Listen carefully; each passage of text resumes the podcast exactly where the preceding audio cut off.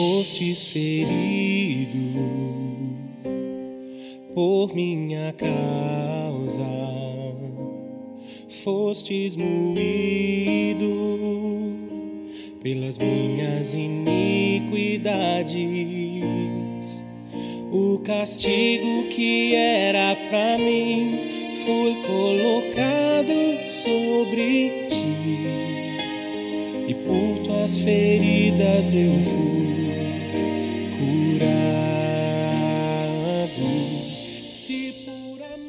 Bem-vindo ao podcast de mensagens da Home Church no Japão. Nosso desejo é que essas mensagens alcancem o seu coração e que Cristo seja o Senhor e Salvador da sua vida. Para mais informações sobre a igreja, entre na página do Facebook Home Church Japão. Deus te abençoe. Se eu for levado ao fogo por ouvir a tua voz,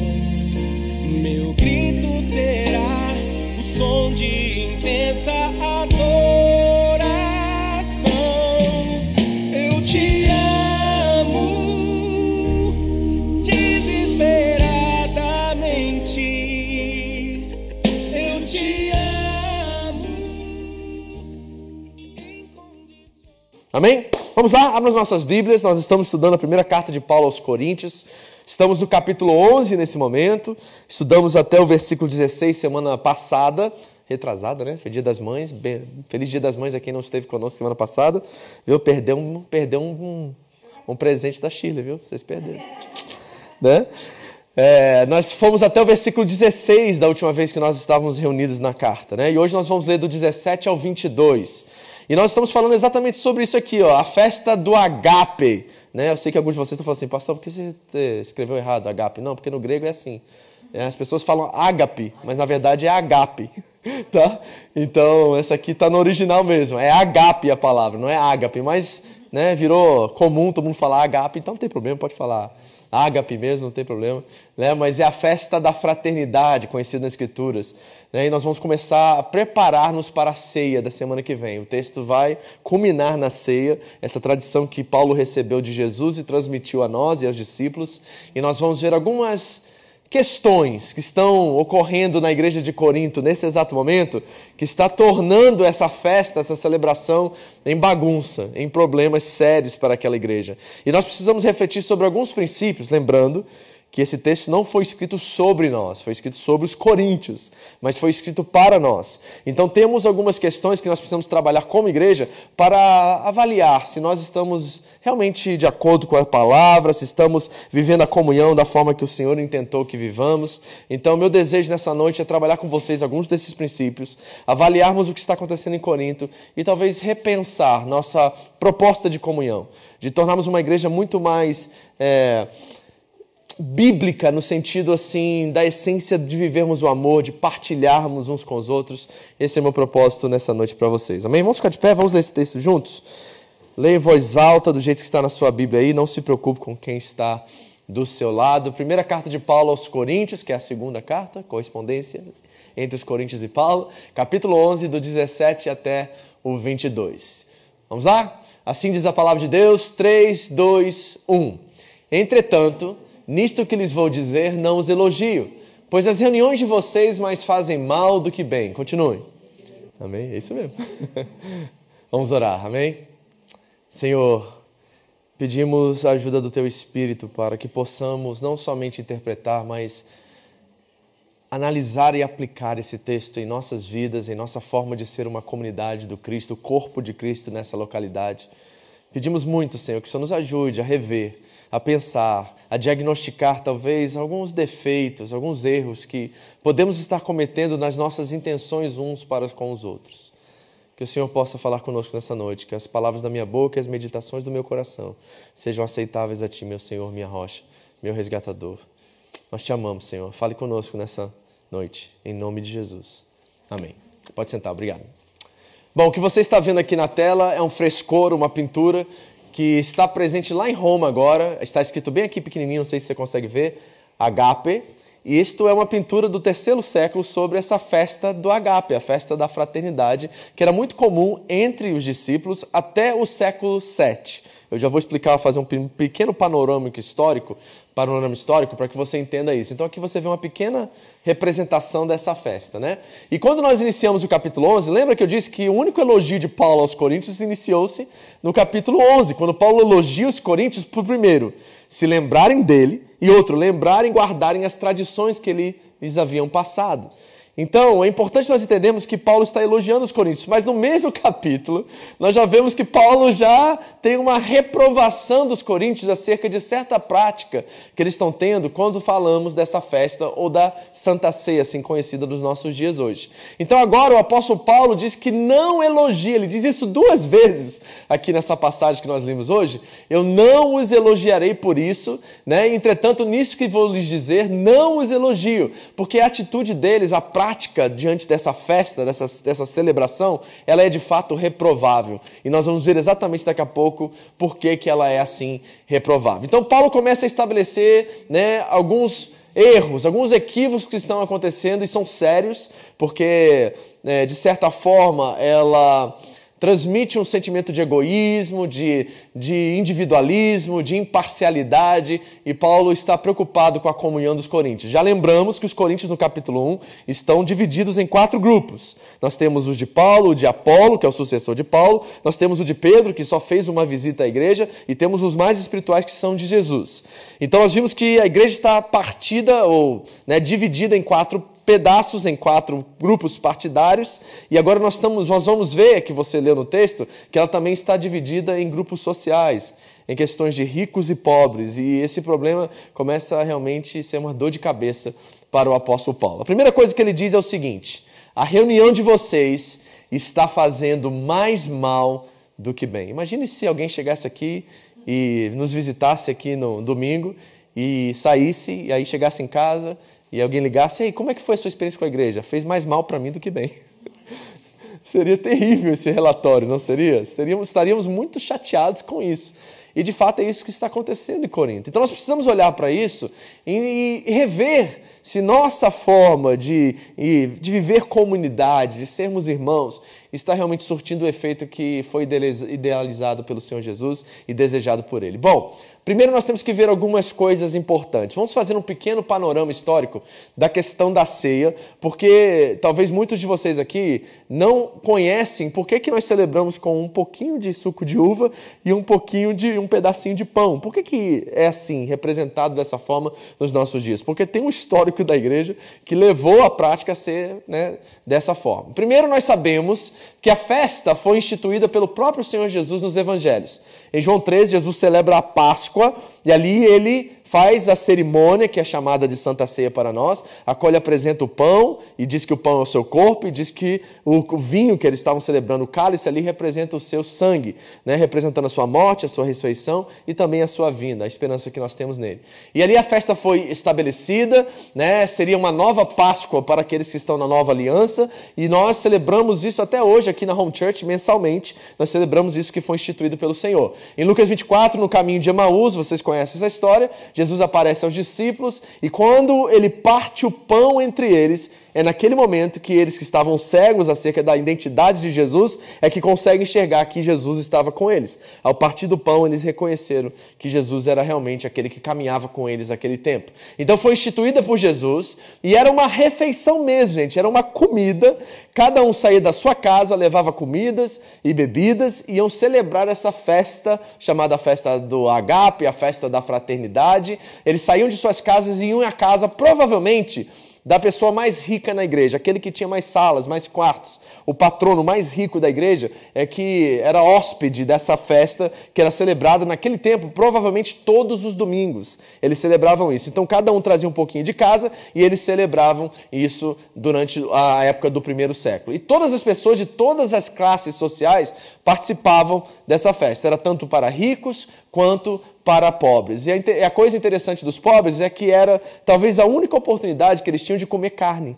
de comer algo mais sofisticado, algo mais caro. Era durante a festa da fraternidade. Só que tem um problema em Corinto. E o problema em Corinto, o Michael Gorman, que é um estudioso, ele vai colocar assim, ó: as reuniões em Corinto provavelmente aconteciam na casa do patrono mais rico da igreja. E os ricos chegavam mais cedo e se reuniam numa sala especial, comendo do melhor e se embriagando. Quando os pobres chegavam do trabalho mais tarde, comiam o resto e se reuniam numa sala separada. Triste, né? O que está acontecendo em Corinto. Então, os, os patronos, os donos dos, das, das, propriedades, né, aqueles que tinham os seus negócios, eles poderiam chegar mais cedo, eles enchiam a cara, comiam tudo, comiam a melhor parte, e aí quando os pobres chegavam, eles colocavam os pobres em outra sala e eles, bêbados agora, partilhavam do que restava com eles. É isso que está acontecendo provavelmente em Corinto. Então a festa está fazendo mais mal do que bem. Por quê? Porque há imparcialidade entre eles. Há divisões agora por classes sociais na igreja de Corinto. Outra preocupação e outra dor de cabeça para o apóstolo Paulo. E o interessante é que no panorama histórico da igreja, já no século II, eles começaram a separar a festa do agape da Santa Ceia, por causa de problemas como esse. Então reparem como é que a igreja tem essa capacidade de transformar algo bom em algo ruim certo? No século II já é proibido as duas coisas acontecerem juntamente. Se tornou uma coisa mais litúrgica dentro do culto à Santa Ceia, não como uma celebração e uma festa. No século IV, Santo Agostinho vai reclamar da festa por sua carnalidade, por pessoas se embriagando e tudo mais. E aí no século VII, nos concílios de Cartago e de Orleans, a festa é proibida e quem celebra a festa é excomungado da igreja. Então é por isso que nós estamos exatamente nesse momento com esse copinho aí, com esse pão, porque aquilo que era para ser algo extremamente útil, bom, agradável, era um ato de solidariedade, um ato de coinonia, se tornou algo ruim. E aqui já tem um princípio espiritual que nós precisamos checar nosso coração. Nós temos essa triste capacidade, devido ao pecado, a transformar coisas muito boas em coisas muito ruins. Devido ao nosso egoísmo, o individualismo, a nossa imparcialidade, nossas disputas, nossas competições. Nós temos que ter muito cuidado, e principalmente nós, que somos um sinal de unidade ao mundo, nós precisamos ainda mais ter um pouquinho mais de temor a Deus quando nós nos reunimos e, e identificar o grau, né, a, o valor que tem as nossas reuniões e as nossas comunhões. É muito importante nós pensarmos sobre isso hoje. Então, Paulo vai dizer que a festa está fazendo mais mal do que bem. Primeira coisa que Paulo coloca e identifica na igreja em Corinto. E com isso, deixa eu apresentar alguns conselhos práticos para nós, como igreja, agora, diante dessa realidade que a festa estava fazendo mais mal do que bem, para nós revermos se as nossas festas, e eu estou falando de festa, a gente não tem esse costume de todo mês comer, fazer churrasco e tudo mais, mas vocês se reúnem nas casas de vocês, vocês convidam uma família ou outra, e eu quero avaliar e eu quero que você seja maduro o suficiente e humilde para reconhecer se essas festas, essas reuniões entre irmãos estão fazendo mais bem do que mal. Primeira coisa, nós temos um lema aqui na Home Church, quem já está aqui com a gente há muito tempo conhece isso. Nós, aqui na Home Church, amamos panelinha. Tá? Eu sei que todas as igrejas falam mal de panela, a gente gosta de panela. Só que a gente tem um princípio que norteia as nossas panelas, que é o seguinte: a, a tampa da panela sempre tem que estar aberta para nós. Então isso quer dizer o quê? Que você pode juntar com pessoas que têm as mesmas afinidades com vocês. Eu acho isso muito natural e acho um equívoco a gente tentar impedir as pessoas de se reunirem que têm os mesmos gostos. Eu acho que isso é importante, fortalece uns aos outros. Né? Tem alguns aqui que gostam de pescar, eu não gosto, não me convide, por favor, que eu vou levar um livro e vou ficar lendo a noite inteira com você e não vou pescar nada, porque não é minha praia pescar. Né? Mas tem outras coisas que eu gosto de fazer. E alguns de vocês gostam de pescar, então vão pescar juntos. E isso faz o quê? Está lá três, quatro horas não pegando nada, que a maioria não pega nada. Né? Fica lá três, quatro horas com o anzol fazendo o quê? Conversando, falando da vida, falando das coisas. Isso faz o quê? Faz as amizades mais fortes. Faz um conhecer um outro mais de perto. Não é assim que acontece? Pois é, então isso é bom, gente. O problema é o seguinte: não, agora é o grupo dos pescadores, quem não é pescador não entra. Esse é o problema, tá entendendo? Aí tem um pescador lá dentro que não quer mais pescar, não pode sair do grupo também. Esse é o próximo. E a gente, ó, vocês estão rindo, mas é assim que a gente faz às vezes. Né? Pode ser qualquer grupo, em qualquer nível de afinidade, certo? Por melhores que sejam as intenções, é o grupo da oração das irmãs. Aí todo mundo está orando para a igreja, tem uma irmã fala assim: irmãos, não quero mais vir. Fala assim: ah, é do diabo, né? É, aí começa a amaldiçoar a pessoa que estava ali por uma intenção boa. E nós temos essa capacidade de transformar coisas boas em coisas ruins. Então, cuidado com isso. Então, deixe sempre a panela aberta, certo? Agora, diante dessas reuniões, reconheçam os limites, tá, gente? Não dá para você ir na casa dos outros e ficar até três horas da manhã. É mais uma, uma casa de família, que tem filhos que precisam acordar no outro dia para ir para a escola, né? E também tem horário, né, gente? Tem que. Não pode. Tudo bem, às vezes acontece, é legal, ó, tá um clima amistoso, as coisas estão indo bem. Lá em casa acontece direto, certo? Nesse último feriado, os jovens tem, teve um dia que os jovens saíram de casa às 7 horas da manhã. Entendeu? Não dormiram lá, não sei porquê, mas né, tomaram café e foram embora. Mas tudo bem, estava todo mundo afim disso. O problema é se é 7 horas da manhã toda semana. Né? Então nós temos que reconhecer os limites disso. E outra coisa, nós temos que descobrir se essa reunião está edificando. Porque muitas vezes é só para falar mal dos outros, é só para conversa fiada, não é para edificar nada, é simplesmente estar tá ali falando mal disso, falando mal daquilo. Então nós temos que identificar se isso é verdade. E uma coisa importante é, uma igreja, para ser verdadeiramente igreja, ela precisa diversificar os seus níveis de relacionamentos. E é assim que nós crescemos na fé, não é? É quando eu sento com o Cunil e conheço a história dele e sei o que ele passou na infância dele, com os pais dele, e é uma história completamente oposta da minha. E ali eu consigo ver, uau, cara, se você conseguiu vencer isso, talvez eu consiga vencer o que eu estou vivendo na minha história. E aí eu vou sentar com alguém que não tem nenhuma afinidade comigo, e eu vou descobrir coisas novas, e eu tenho um aprendizado que é recíproco acontecendo entre nós ali. Então nós precisamos diversificar, ou seja, se misturem.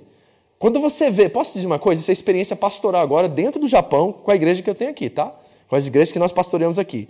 Quando as pessoas ficam muito amiguinhas e muito, por muito e muito tempo, dá zica. Não tive uma boa experiência até hoje de pessoas que começaram a se reunir semanalmente, ou para jogar baralho, ou para comer junto, ou depois do culto e se reunir, que decidiu que acabou bem. Porque vai chegar uma hora que alguém vai pisar no pé do outro, e se não tiver maturidade, o que, que, vai acontecer? Um vai descartar o outro. E sabe qual é o problema? Em casos que isso aconteceu na nossa igreja, as pessoas não só abandonaram aqueles relacionamentos, mas abandonaram a igreja também. Foi tudo junto. Por quê? Como é que eu vou agora no mesmo ambiente que aquela pessoa que eu não tenho mais gosto, não tenho mais afinidade com ela? Tá vendo como é que os problemas começam a surgir? Então nós precisamos ter problema. Então deixa eu dizer uma coisa para você, já guarde isso, tá? Ficar sempre com as mesmas pessoas pode gerar problema. Então diversifique, tá? É a segunda semana que o Cuninho vai lá em casa fazer hambúrguer. Já não tá, é. Não tem problema com o Nil ir lá uma vez por mês, certo?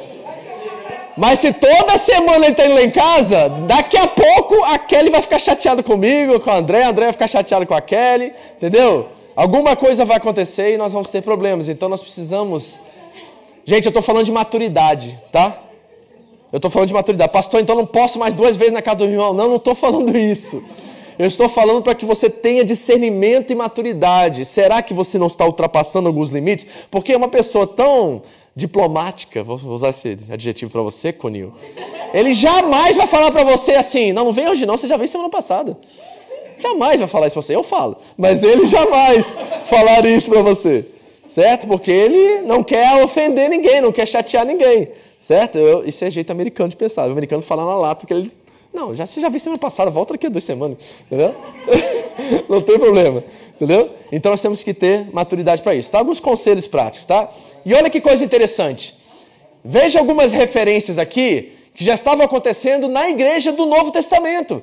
Olha em Judas 12. Esses homens são rochas submersas nas festas de fraternidade que vocês fazem, comendo com, vo com vocês de maneira desonrosa. Isso já estava acontecendo lá com metade, o irmão de metade irmão, né? Sei lá como é que chama isso? De Jesus, Judas, quando ele escreve isso. Segundo Pedro, diz assim, ó. Eles receberão retribuição pela injustiça que causaram. Consideram prazer entregar-se à devassidão em plena luz do dia. São nódoas e manchas, regalando-se em seus prazeres, olha, quando participam das festas de vocês. Está falando exatamente dessa festa, ok? E em Atos 20, nós lemos agora na leitura bíblica anual a história de Eutico. Lembra de Eutico, o rapazinho que estava na janela e caiu porque Paulo pregou tanto tempo? Viu, gente? Um outro morre ouvindo a pregação a noite inteira, né? A gente não consegue ficar meia hora ouvindo o pastor pregar. O outro vai lá, morre, cai no chão morto, Paulo ressuscita e volta para pregar ainda. Entendeu? Então, o Eutico aconteceu quando? No primeiro dia da semana, quando reunimos-nos para partir o pão, festa da fraternidade. Exatamente esse momento aqui. E aí no final diz que após Paulo ressuscitar o menino, depois continuou a falar até o amanhecer. Okay? Já é muito estranho isso, né? Imagina alguém morrer, ressuscitar e o Paulo falar assim: vamos voltar à pregação? E foi embora. Levaram o jovem vivo, então subiu novamente, partiu o pão e comeu. Tá vendo? É durante essa festa que isso aconteceu. Então essa festa estava muito presente, mas começou a gerar muitos problemas na igreja primitiva. E nós precisamos vigiar também isso, ok? Segunda coisa aqui, Paulo vai dizer assim, ó. Em primeiro lugar, ouço que, quando vocês se reúnem como igreja, há divisões entre vocês. E até certo ponto, eu creio. Segunda coisa, não havia harmonia na igreja. Harmonia mesma forma de pensar, mesmo propósito. Sabe? E Paulo disse isso já no capítulo 1, olha. Irmão, suplico-lhes em nome do Senhor Jesus Cristo que vivam em harmonia uns com os outros e ponham fim a divisões entre vocês. Antes, olha o que ele conhece e identifica como harmonia antes tenham o mesmo parecer. Pastor, quer dizer que todo mundo é robô e pensa igual? Não, não, não. Paulo está falando assim, ó, tem que ter uma verdade que norteia nossos relacionamentos e aquilo que nós pensamos acerca daquilo que Cristo nos revelou através dos apóstolos, isso é o que devemos pensar em comum. Esse é o nosso denominador em comum quando nós temos relacionamentos. Nós temos que estar unidos em pensamento e também em propósito. Isso é harmonia para Paulo.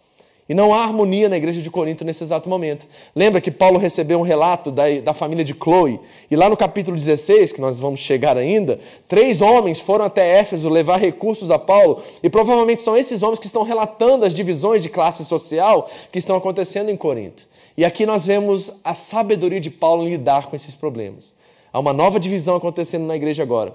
E reparem como Paulo lida com isso que eu achei extraordinário. Ele diz assim, ó, de novo, ó, em primeiro lugar, eu ouço que quando vocês se reúnem como igreja, há divisões até vocês. Aí ele diz assim, ó, e até certo ponto eu creio. Ou seja, Paulo entende que existe a verdade de um, a verdade de outro e a verdade. Até certo ponto, eu acredito realmente que essas divisões existem. Mas enquanto eu não ouvir o outro lado, eu não vou chegar à minha posição concreta acerca dessa situação. Então, Paulo está nos ensinando aqui como ser um reconciliador, um pacificador. Ouça o lado, e gente, posso ser bem sincero com vocês? Nós não estamos isentos de críticas e de erros aqui como igreja. Nós vamos errar, nós vamos pisar na bola, todos nós somos pecadores alcançados pela graça, e tem momentos que esse velho homem tenta, que nem o alien, né, sair de, da gente assim, né? E, e, tenta, a gente fica, tem dias maus e a gente não trata as pessoas como nós deveríamos tratar, então nós teremos problemas também. A questão é como nós resolvemos esses problemas. Então, quando alguém chegar para você e falar mal de mim, falar mal da André, falar mal de algum irmão aqui dessa igreja, ouça essa pessoa, tenha empatia, né? tente entender o que ela está vivendo, ouça as críticas, ouça o que ela está falando, mas saiba que o que ela está falando não é toda a verdade. E talvez porque ela está um pouquinho machucada, ela vai exagerar algumas coisas. O que, que Paulo faz? Ele ouve a família de Chloe, ele ouve os três homens, Stefanos, Fortunato e Acaio, e diz assim: até certo ponto eu creio que o que, que eles estão falando é verdade, mas deixa eu ouvir vocês agora. E aí eu vou chegar à conclusão do que deve ser feito. E a conclusão que Paulo chega é puro princípio espiritual. Olha o que ele diz aqui, ó. Pois é necessário que haja divergências entre vocês, para que sejam conhecidos quais dentre vocês são os aprovados. Eu chamo isso da peneira de Deus.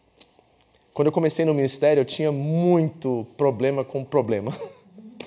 Eu ficava mal, gente. Quando os irmãos começavam a brigar, ter problemas, um ficar chateado com o outro, um parar de ir na igreja por causa do outro, nossa, aquilo acabava comigo no começo do meu ministério. Eu falava assim, gente do céu, por que, que esse povo não tem maturidade para resolver as coisas?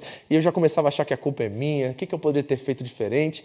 Hoje eu já vejo isso de uma forma completamente diferente. Eu reconheci que quando as divergências ocorrem, Deus está fazendo a peneira. elas são necessárias. Teve momentos no meu ministério que eu segurei pessoas, segurei pessoas, as pessoas não queriam ficar conosco, eu estava lá, não, mas você não pode desistir da igreja, nós estamos aqui, nós vamos consertar, vamos resolver. E eu fiquei anos, às vezes, com pessoas, segurando elas, não querendo estar entre nós, e quando elas saíram, saíram com mais três, quatro, cinco, seis, levaram mais pessoas. Por quê? Porque nosso coração, meu e da André, a gente ama pessoas. E a gente acredita em pessoas, sabe? E de certa forma, eu acho que no Evangelho você tem que ser um pouquinho ingênuo. Porque você tem que acreditar que as pessoas têm boa, têm boa índole, têm boas motivações. A gente tem que dar um crédito para as pessoas. E muitas vezes as pessoas abusam desse crédito, né? Mas é interessante que Paulo vai olhar para isso de forma espiritual e diz assim: olha, eu sei que tem problemas na igreja de Corinto, eu sei que há divisões e divergências entre vocês, mas eu quero olhar isso com os olhos espirituais e dizer a vocês o seguinte: é necessário que isso esteja acontecendo. Porque quando isso acontece, aqueles que estão em Cristo, aqueles que conheceram o Evangelho, aqueles que amam Jesus, eles não vão deixar a igreja por causa de pessoas. Está entendendo? Pode dizer assim, calma, acalma o coração de vocês. Se as pessoas estão deixando a igreja por causa de pessoas, é porque elas nunca estiveram na igreja por causa de Jesus. Porque, meu irmão, desculpa, se Deus nos perdoou, quem somos nós para não perdoar ninguém? Não tem páreo. Você está entendendo? O nível de perdão que nós recebemos, jamais nós alcançaremos. Ou alguém fará alguma coisa contra nós que nós não devemos perdoar. Essa é a oração do Pai Nosso, não é? Perdoar as nossas ofensas, aí tem um condicional. Assim como nós perdoamos aqueles que nos têm ofendido. Se você não perdoar aqueles que nos têm ofendido, você não será perdoado por Deus. A relação com Deus é tanto vertical quanto horizontal. Se não há uma, não há outra. Se não há outra, não há uma. Entendeu? Então nós precisamos entender isso. Tem gente que diz para mim assim, pastor, eu e Deus 100%, eu e minha mulher, mais ou menos. Não é possível você estar bem com Deus e não estar bem com o seu próximo, gente. Desculpa.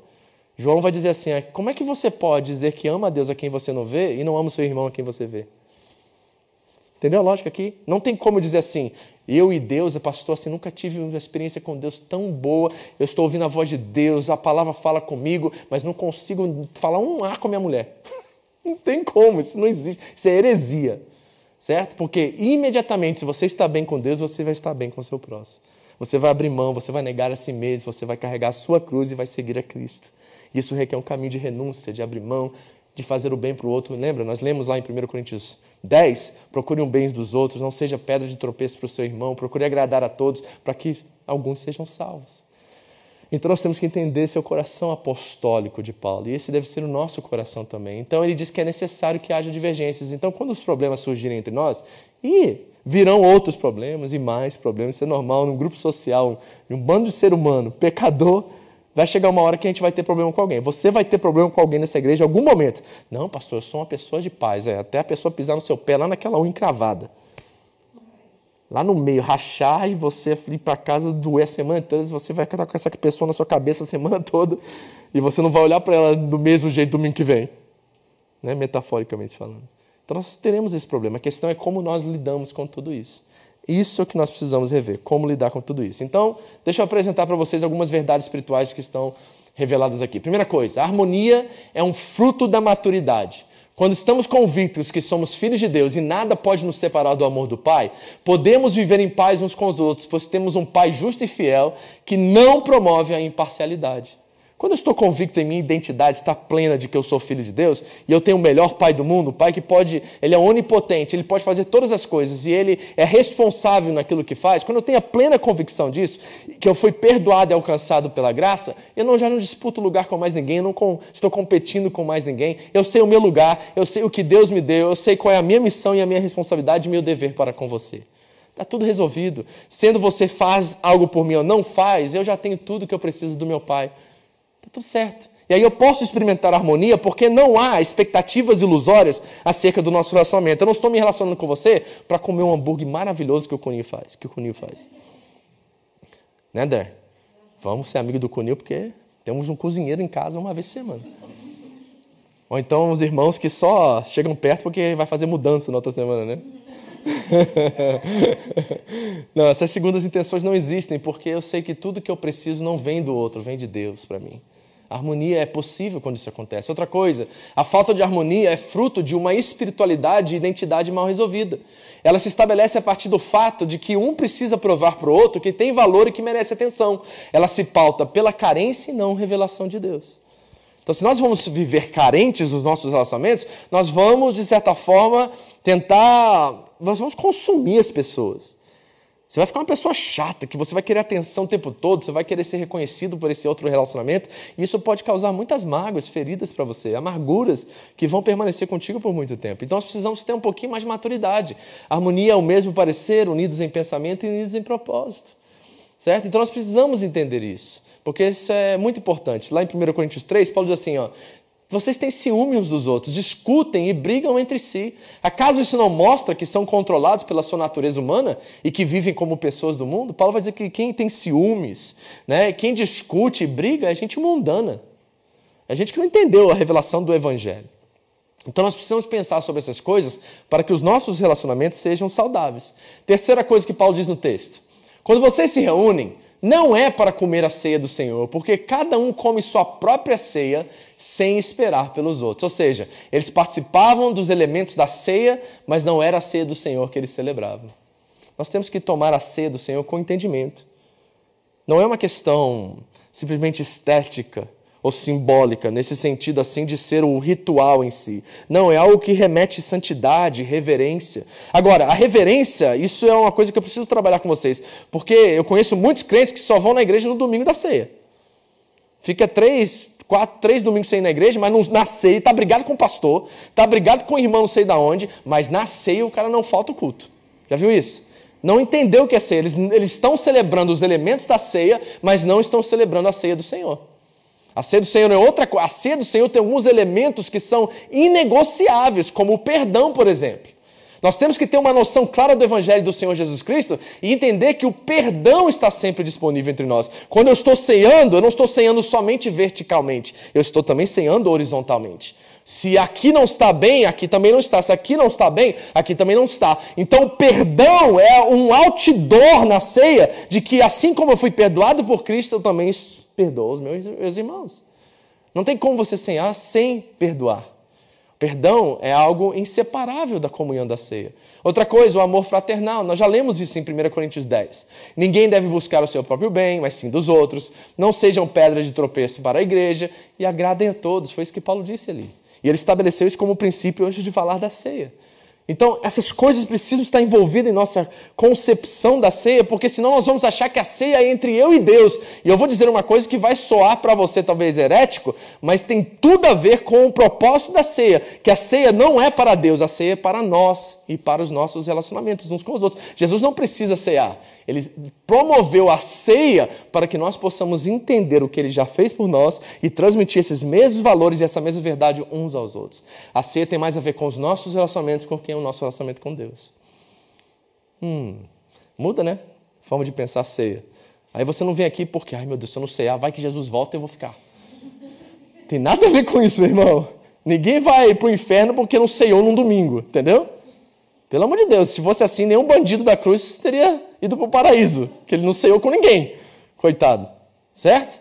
Então nós precisamos cuidar disso. Então o que, que a ceia é? O que, que é santidade na ceia? É cuidado e proteção uns com os outros. Não permitir divisões ou maledicências. Antes de eu pegar aquele copo e aquele pão simbólico ali, os elementos nas minhas mãos, a primeira coisa que eu tenho que fazer é checar como está meu coração em relação a Deus, mas mais do que isso, como está meu coração em relação ao corpo de Cristo que ali estão envolvido. Não dá, gente, para você ceiar chateado com seu irmão. Desculpa, você não está ceando, você não está celebrando a ceia do Senhor, você está celebrando e participando dos elementos da ceia, mas não da ceia do Senhor. O perdão é algo inseparável e inegociável quando nós estamos falando da ceia. É a nossa consciência diante de Deus e diante dos outros. Certo? Então, nós temos que ter um pouquinho mais de reverência, nesse sentido assim, sabe? De cuidado, entender o valor que isso tem para todos nós, para que nós possamos entender isso. A Santa Ceia tem menos a ver com Deus e muito mais a ver com a forma que nos relacionamos uns com os outros. Ela é para nós e não exclusivamente para Deus. Ela é para nós. Certo? Não pense que Jesus está assim, ai, tadinho, não ceiou esse domingo. Não. Ele está dizendo assim, tadinho, porque ele não entendeu o que é ser família de Deus, o que é ser corpo de Cristo.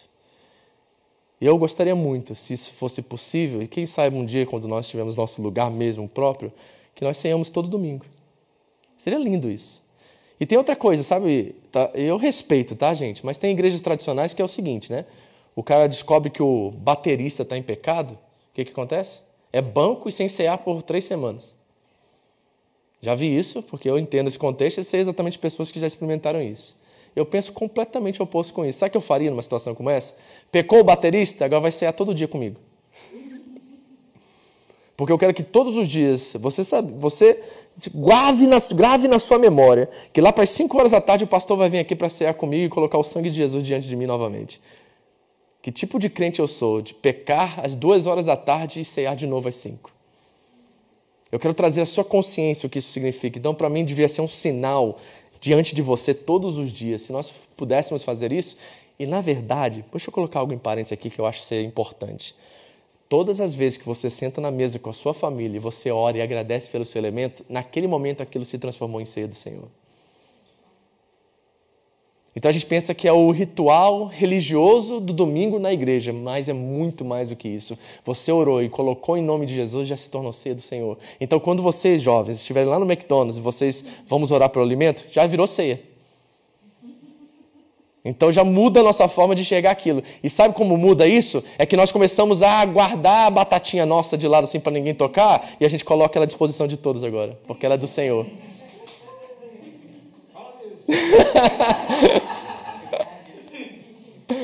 Você orou e entregou a Jesus, tudo que nós colocamos na mão de Jesus, o que, é que ele faz? Ele parte no meio e divide. Amém, mulheres? Não coloque seu marido na mão de Jesus, não, que ele vai partir no meio e vai dividir. É mesmo, pastor? É hoje que eu vou começar a colocar ele na mão de Jesus. Certo? Tudo que Jesus coloca na mão, a primeira coisa que ele faz é partir e dividir. Certo? Então, qualquer refeição é ceia do Senhor quando nós invocamos o nome dele em gratidão. Pronto, aí virou mais séria a sua comunhão com a sua família em casa agora, né? Porque a gente quer a religião como intermediário, tá vendo? A gente acha que é o domingo da ceia que conta. Não, é todo dia, o evangelho é para nós todos os dias. E nós precisamos enxergar isso de uma vez por todas. Última coisa. Paulo diz assim: Assim, enquanto um fica com fome, o outro se embriaga. Será que vocês não têm casa onde comer e beber? Ou desprezam a igreja de Deus e humilham os que nada têm? Que lhes direi? Eu os elogiarei por isso? Certamente que não. Ou seja, os coríntios estavam desprezando a igreja e os pobres. Os pobres passavam fome, os ricos se embriagavam. Há um desprezo, uma falta de tolerância, ignorância, revelação do evangelho, amor. Quando nós celebramos a ceia do Senhor e negligenciamos o bem-estar do nosso próximo, nós estamos desprezando a ceia do Senhor. Quando nós ceamos e celebramos a ceia, brigados, indiferentes uns com os outros, nós estamos desprezando a igreja e desprezando a ceia do Senhor. Misericórdia, gente. De um dia a gente vir aqui num domingo ceiar e descobrir que tem um de nós, um dos nossos irmãos, Alguém que nós sabemos e conhecemos que está em casa passando fome e ficou em casa porque não tinha gasolina para vir para o culto.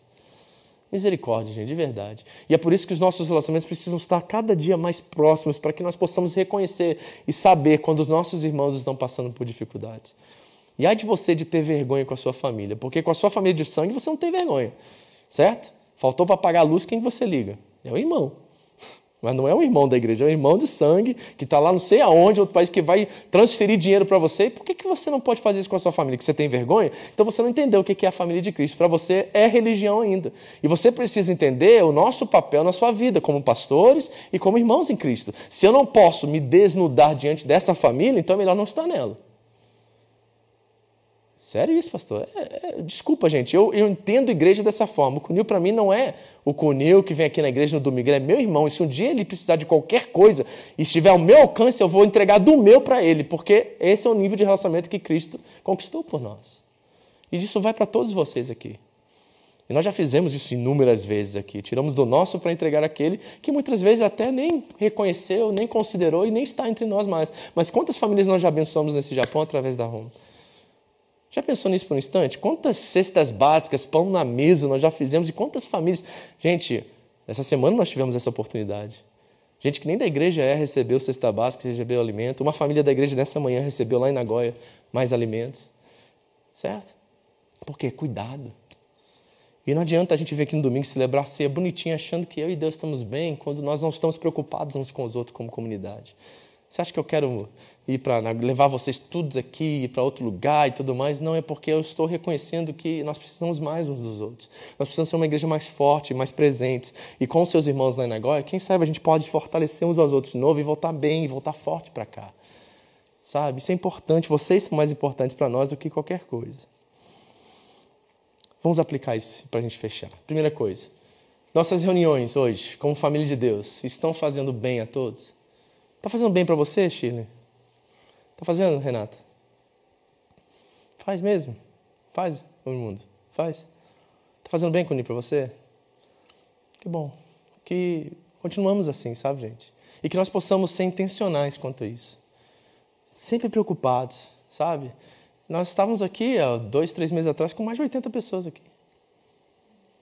Já pensou nisso? Sim, alguns estão em Nagoya hoje, mudaram, estão congregando com a gente lá. Nós temos umas 20 pessoas que vieram daqui e mudaram e foram para lá. Mas tem um monte de gente aí que desapareceu. Pois é. Exato. Imagina isso. Então, será que possamos ser um pouquinho sinceros e humildes e perguntar assim: será que nós não fizemos a nossa parte? E sim, você pode jogar a responsabilidade sobre mim e sobre André. Nós temos parte dessa responsabilidade disso. Mas será que não tinha algo que nós poderíamos ter feito melhor de conectar mais uns com os outros, para que aqueles que talvez não estão aqui hoje pudessem sentir saudade disso? Eu sei que tem alguns que estão preocupados com Covid, eu sei que tem alguns que não querem sair nesse momento, entendo, respeito tudo isso. Mas será que nós não poderíamos ter sido um pouquinho mais assim, sabe? Que poderia talvez ter mudado esse relatório, talvez nem cogitássemos sair daqui hoje. E acho que sim, sabe? E por isso nós não podemos errar novamente. Nós precisamos estreitar nossos relacionamentos, mas nós precisamos saber como estamos uns com os outros. E isso cabe a mim também, tá, gente? Porque a gente acha que o pastor que sempre tem que saber se está todo mundo bem e nunca perguntar se ele está bem, se a família dele está bem, se as coisas estão bem para ele também. Se é vice-versa, se é recíproco entre nós, amém? Então espero que nossas comunhão, nossa comunhão seja faça bem. Outra coisa, harmonia entre nós. Até com as pessoas que nós não temos nenhuma afinidade, será que temos pelo menos afinidade no Senhor? Quem é que você nunca chamou para ir na sua casa? Quem é que você nunca fez um convite após o culto de jantar junto? Sabe? A gente precisa promover isso. Nós vamos ser uma igreja que realmente faz a diferença na vida das pessoas. Outra coisa, a ceia do Senhor é experimentada com santidade. Você está preocupado com o seu relacionamento com seu cônjuge, com seus filhos, com seus irmãos em Cristo, antes de cear isso? É uma coisa que faz sentido para você? Perdão, reconciliação, amor estão envolvidos nesse ato. Estamos desprezando a Igreja de Deus? A Santa Ceia é uma celebração que promove unidade, solidariedade, economia e jamais divisão. Então nós precisamos pensar sobre todas essas coisas para que nós possamos realmente experimentar essa graça, algo sobrenatural que vem quando nós estamos reunidos em nome de Jesus e quando nós estamos verdadeiramente, intencionalmente preocupados uns com os outros. Eu quero pedir que você comece a se preocupar mais. Uma coisa que eu aprendi nesses 20 anos no Evangelho é que quanto mais eu penso acerca de mim mesmo, menos eu estou feliz com mim mesmo. Mas quanto mais eu penso acerca do outro e me preocupo com os outros, e a minha cabeça está em servir, em ajudar, menos eu estou preocupado comigo mesmo e mais feliz eu estou de saber que eu sou um instrumento de Deus para abençoar famílias. Nós temos que voltar a ligar para os outros, sabe? Nós temos que voltar a nos preocupar, mandar uma mensagem: como é que você está? Está tudo bem? Posso fazer alguma coisa para você? Sabe? Porque tem uma diferença entre a igreja fazer isso para a igreja e o pastor fazer isso para a igreja. Você já entendeu isso, né? Se eu ligo na segunda-feira, poxa, faltou culto, é cobrança. Se você liga na segunda-feira, é cuidado. É proteção é preocupação. Então nós temos uma tarefa mútua a fazer aqui. Nós precisamos rever se nós temos conectado, plugado na vida de pessoas que são tão importantes, tão queridas para nós. Eu e André temos tentado fazer isso. É mais difícil, né? Com tanta gente que a gente tem que estar ligado, conectado, mas vocês podem ajudar uns aos outros aqui. E quem saiba, né? Uma ligação essa semana, um cuidado especial, uma descoberta de alguém passando por alguma situação que nós, como igreja, podemos nos mover juntos em direção a ela, pode mudar a percepção dessa pessoa e trazê-la de volta com saudade aquilo que ela não tem participado e vivido. Vamos orar por isso. Senhor Jesus, nós nos humilhamos diante do Senhor e te pedimos perdão se temos falhado no nosso comprometimento uns com os outros como família de Deus e corpo de Cristo. Perdoa-nos, Senhor, se nós temos sido falhos, egoístas, se muitas vezes só temos pensado em nós mesmos e não nos outros. A fé cristã ela é outrocêntrica, não é egocêntrica. Então nos ajude a rever nossos valores princípios, ajuda-nos a sair de nós mesmos. Não é sobre nós, Senhor, é sobre o Senhor. E o Senhor deu a sua vida e teve como resultado esse povo, essa igreja essa família linda que o Senhor me deu. São pessoas preciosas, pessoas que eu amo de coração, das pessoas que eu desejo partilhar minha vida com elas, minha família, minha casa. Então, Senhor, que isso seja um desejo no coração deles também.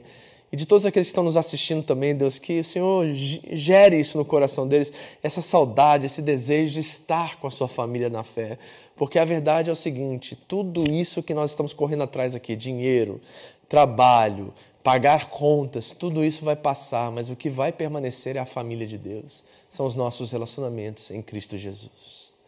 Papai, nos ajude a melhorar. Eu quero melhorar eu pessoalmente, eu quero que eles melhorem e que nós possamos ser um.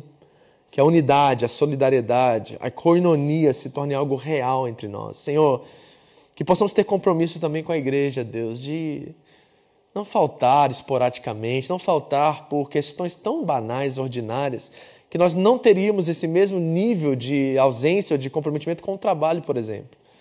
Às vezes nós temos dor de cabeça de ir na igreja, mas vamos de trabalhar de dor de cabeça. Perdoa-nos, Senhor, se temos feito isso, se temos negligenciado essa comunhão, se temos desprezado a igreja de Deus, se não temos entendido o valor que ela tem e a bênção que ela é uns pelos outros. Ajuda-nos a voltar, Deus, ao primeiro amor. É esse que é o primeiro amor de verdade, é um amor fraternal. Pai, que o perdão esteja sempre disponível aqui. Que a revelação do Evangelho seja as lentes pelo qual nós enxergamos todos os nossos relacionamentos e que a tua graça se manifeste nos tornando cada dia mais próximos e mais uns com os outros. O Senhor orou na sua oração sacerdotal que eles sejam um, assim como tu, ó Pai, eu e tu somos um. Faça assim, Deus, em nome de Jesus. Amém. Eu te